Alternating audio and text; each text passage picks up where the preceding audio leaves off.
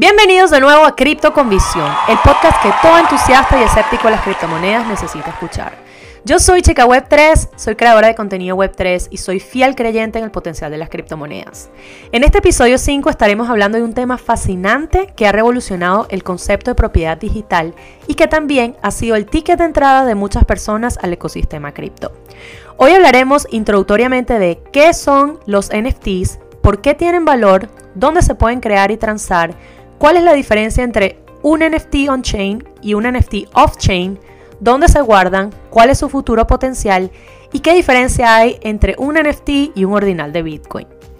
Este episodio tendrá mucha información, sin embargo será breve, así que presta atención porque te lo va a explicar todo rápido y conciso. Comencemos. ¿Qué son los NFTs?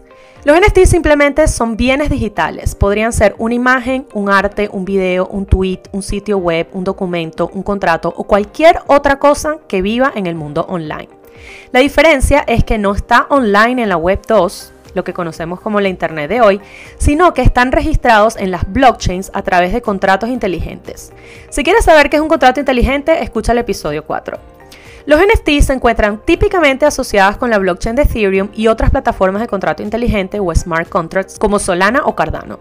Este token o NFT contiene información sobre cada producto digital, su característica, nombre, el símbolo del token y el hash único que demuestra la autenticidad de este bien y a quién le pertenece. Es de por sí entonces una manera de poner bienes en una blockchain en donde existe historial de todo lo que pasa con este bien, a quién le pertenece, etc. NFT significa Non-Fungible Token, NFT, o en español, token no fungible. En términos simples, no fungible significa único y reemplazable, a diferencia de fungible, que significa algo que no es único o reemplazable. NFT son tokens únicos, punto. Estos tokens, al ser almacenados en las blockchains, se utilizan para crear activos digitales que se pueden comprar, vender y coleccionar. Además de ser únicos o no fungibles, los NFTs también son indivisibles, fácilmente transferibles, son a prueba de fraude y son programables.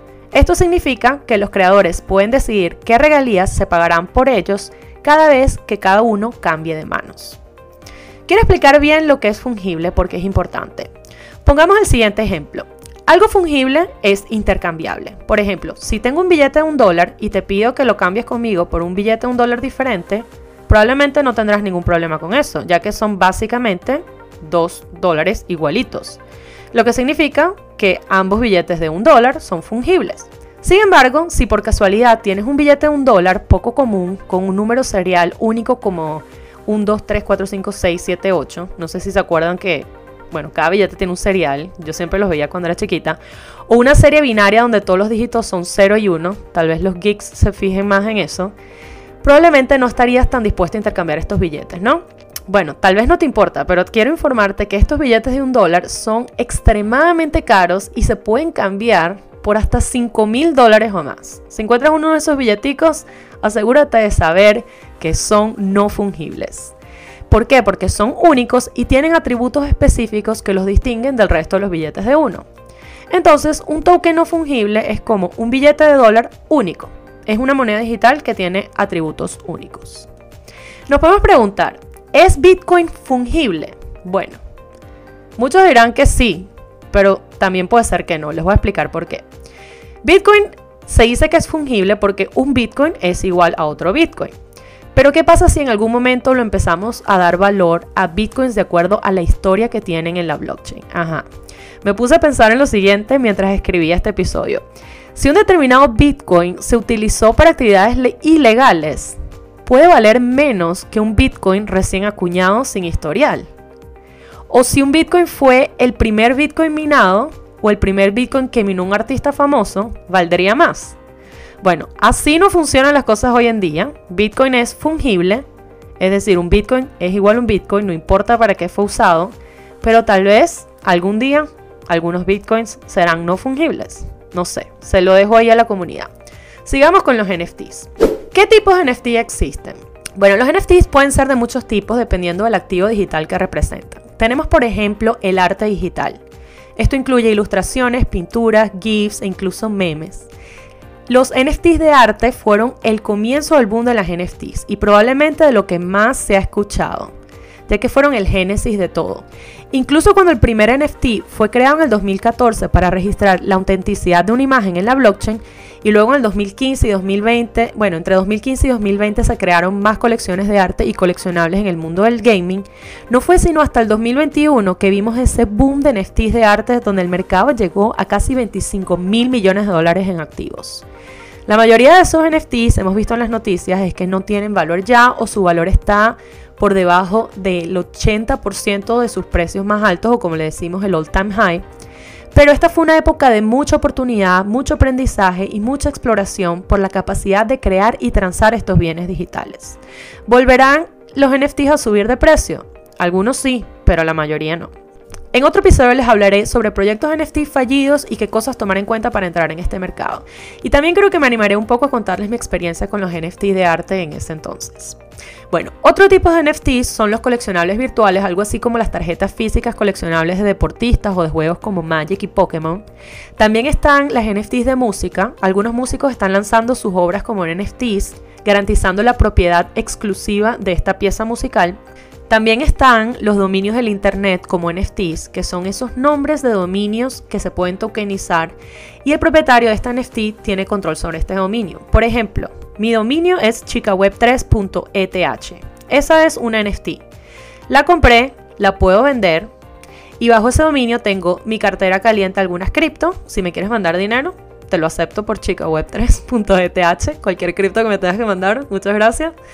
Tengo aquí también registrada mi página web de chicaweb3.com, tengo mi Instagram y tengo varias NFTs. Sí, dentro de mi NFT de dominio tengo otras NFTs. Al final del día, el contrato inteligente de mi dominio está hecho para tener esta utilidad.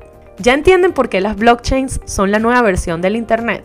Son contratos súper complejos que nos dan oportunidad de reescribir la web como la conocemos hoy. Otro tipo de NFT son los activos de juegos, de juegos en línea desde las armas hasta los trajes que se utilizan, cualquier elemento de los juegos o games o el mundo del gaming también pueden ser NFTs. También existen las NFTs de metaversos y tierras virtuales, que son estos espacios virtuales como parcelas en plataformas como Decentraland, The Sandbox o algunos otros metaversos. También existen las membresías. Y bueno, como estos, muchas, muchas ilimitadas. NFTs pueden ser cualquier dato digital registrado en una blockchain.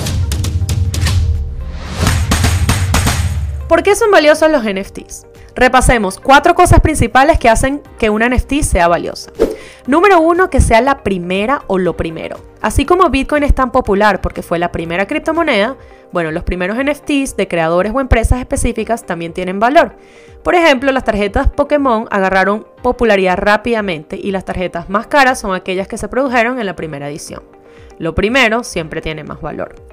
La segunda cosa que hace una NFT valiosa es su utilidad, que en otras palabras son los beneficios que tenemos de adquirirlas, los beneficios que tenemos en el mundo real. Así que imagina, por ejemplo, una colección de NFT lanzada por un artista que te dé la oportunidad de reunirte con su comunidad una vez al año si eres poseedor de este token. Imagínate poder reunirte con un artista porque tiene su NFT. O que las NFT funcionen como una membresía, por ejemplo, un grupo social o membresía a un estadio o un club, etc.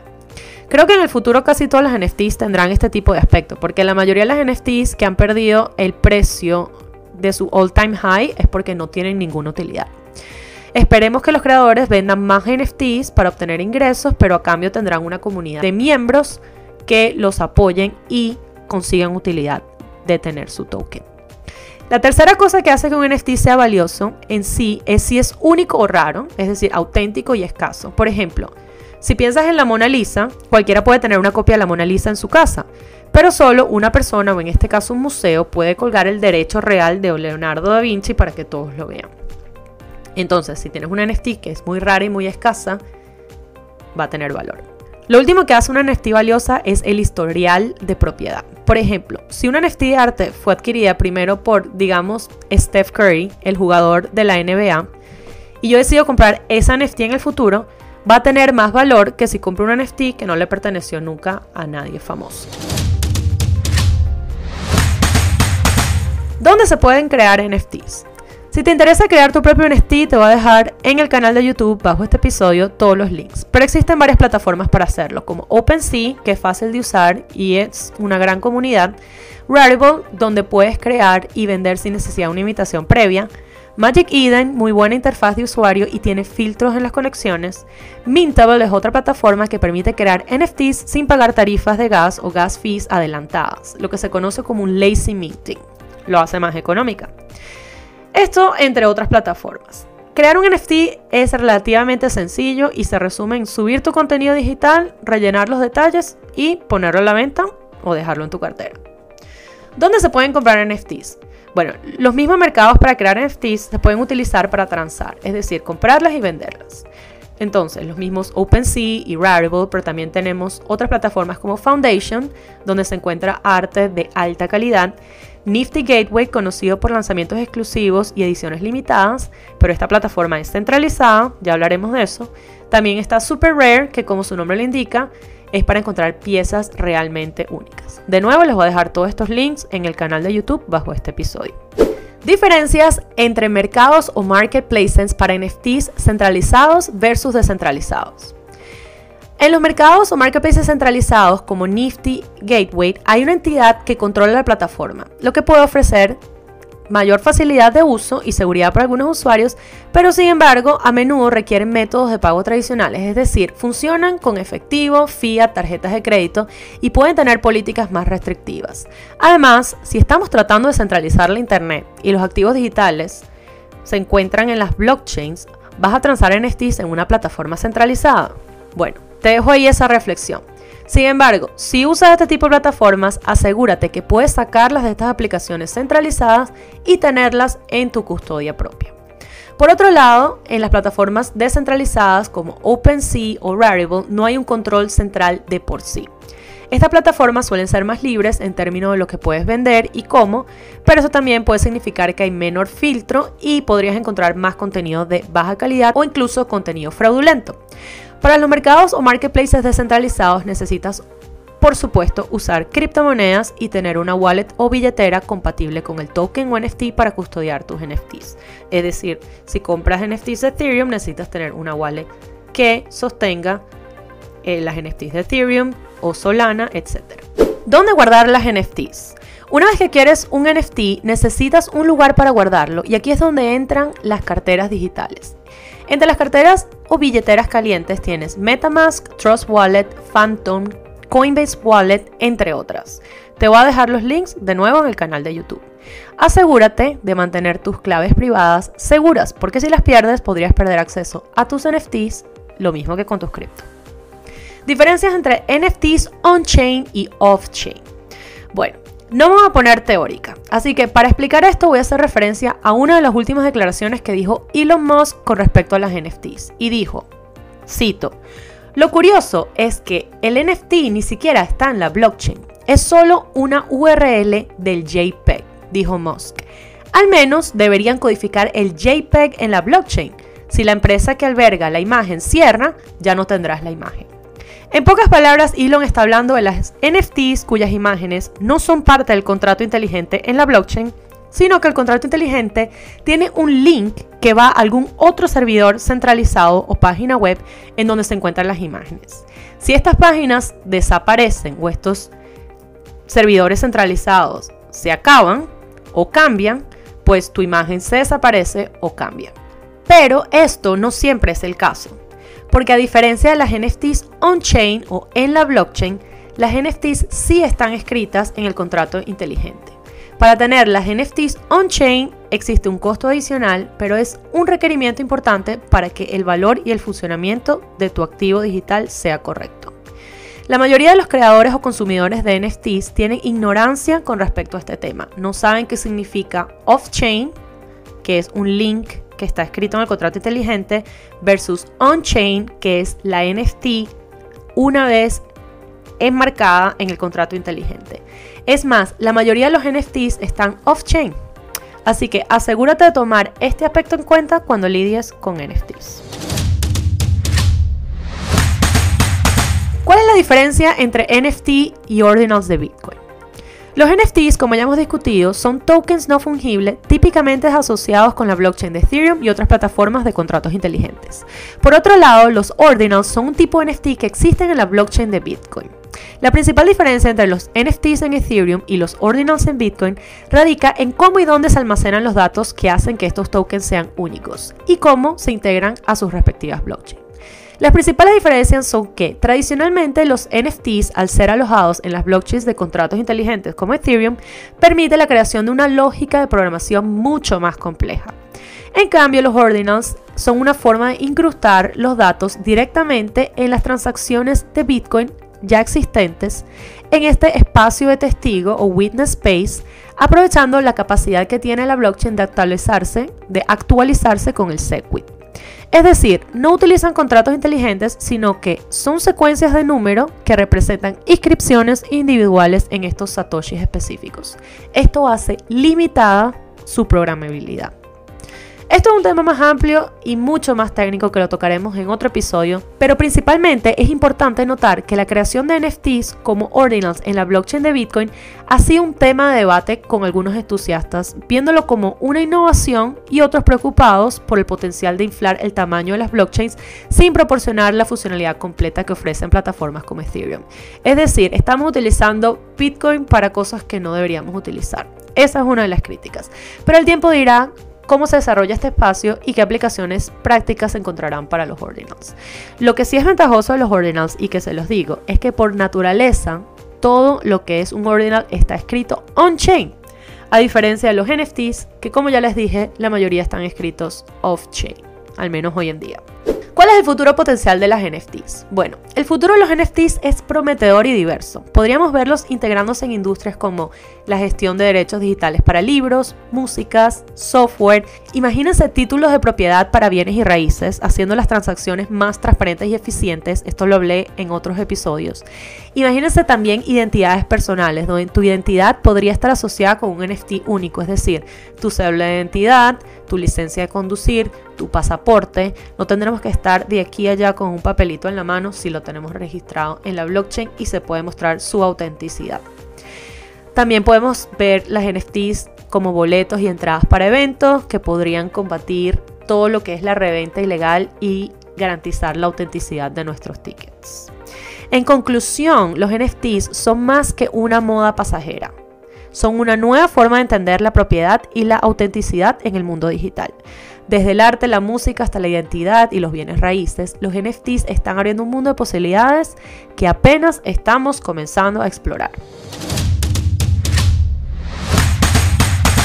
Esto es todo por hoy. Espero que por ahora hayas entendido introductoriamente qué son los NFTs, por qué tienen valor, dónde se pueden crear y transar, cuál es la diferencia entre un NFT on-chain y off-chain, dónde se guardan, cuál es su futuro potencial y qué diferencias hay entre un NFT y un ordinal de Bitcoin. Gracias por unirte a este podcast episodio 5. Si lo disfrutaste, te invito a que le des like y que lo compartas con algún escéptico de cripto o tradicionalista del sistema económico actual. No te pierdas nuestro próximo episodio donde exploraremos más temas cripto con visión. Si te gusta mi vibra de lo que hablo, sígueme en Instagram en arroba chicaweb3.eth y en X, el antiguo Twitter, como arroba la chica web 3. Ponte las pilas con cripto. Nos vemos en la próxima. Adiós.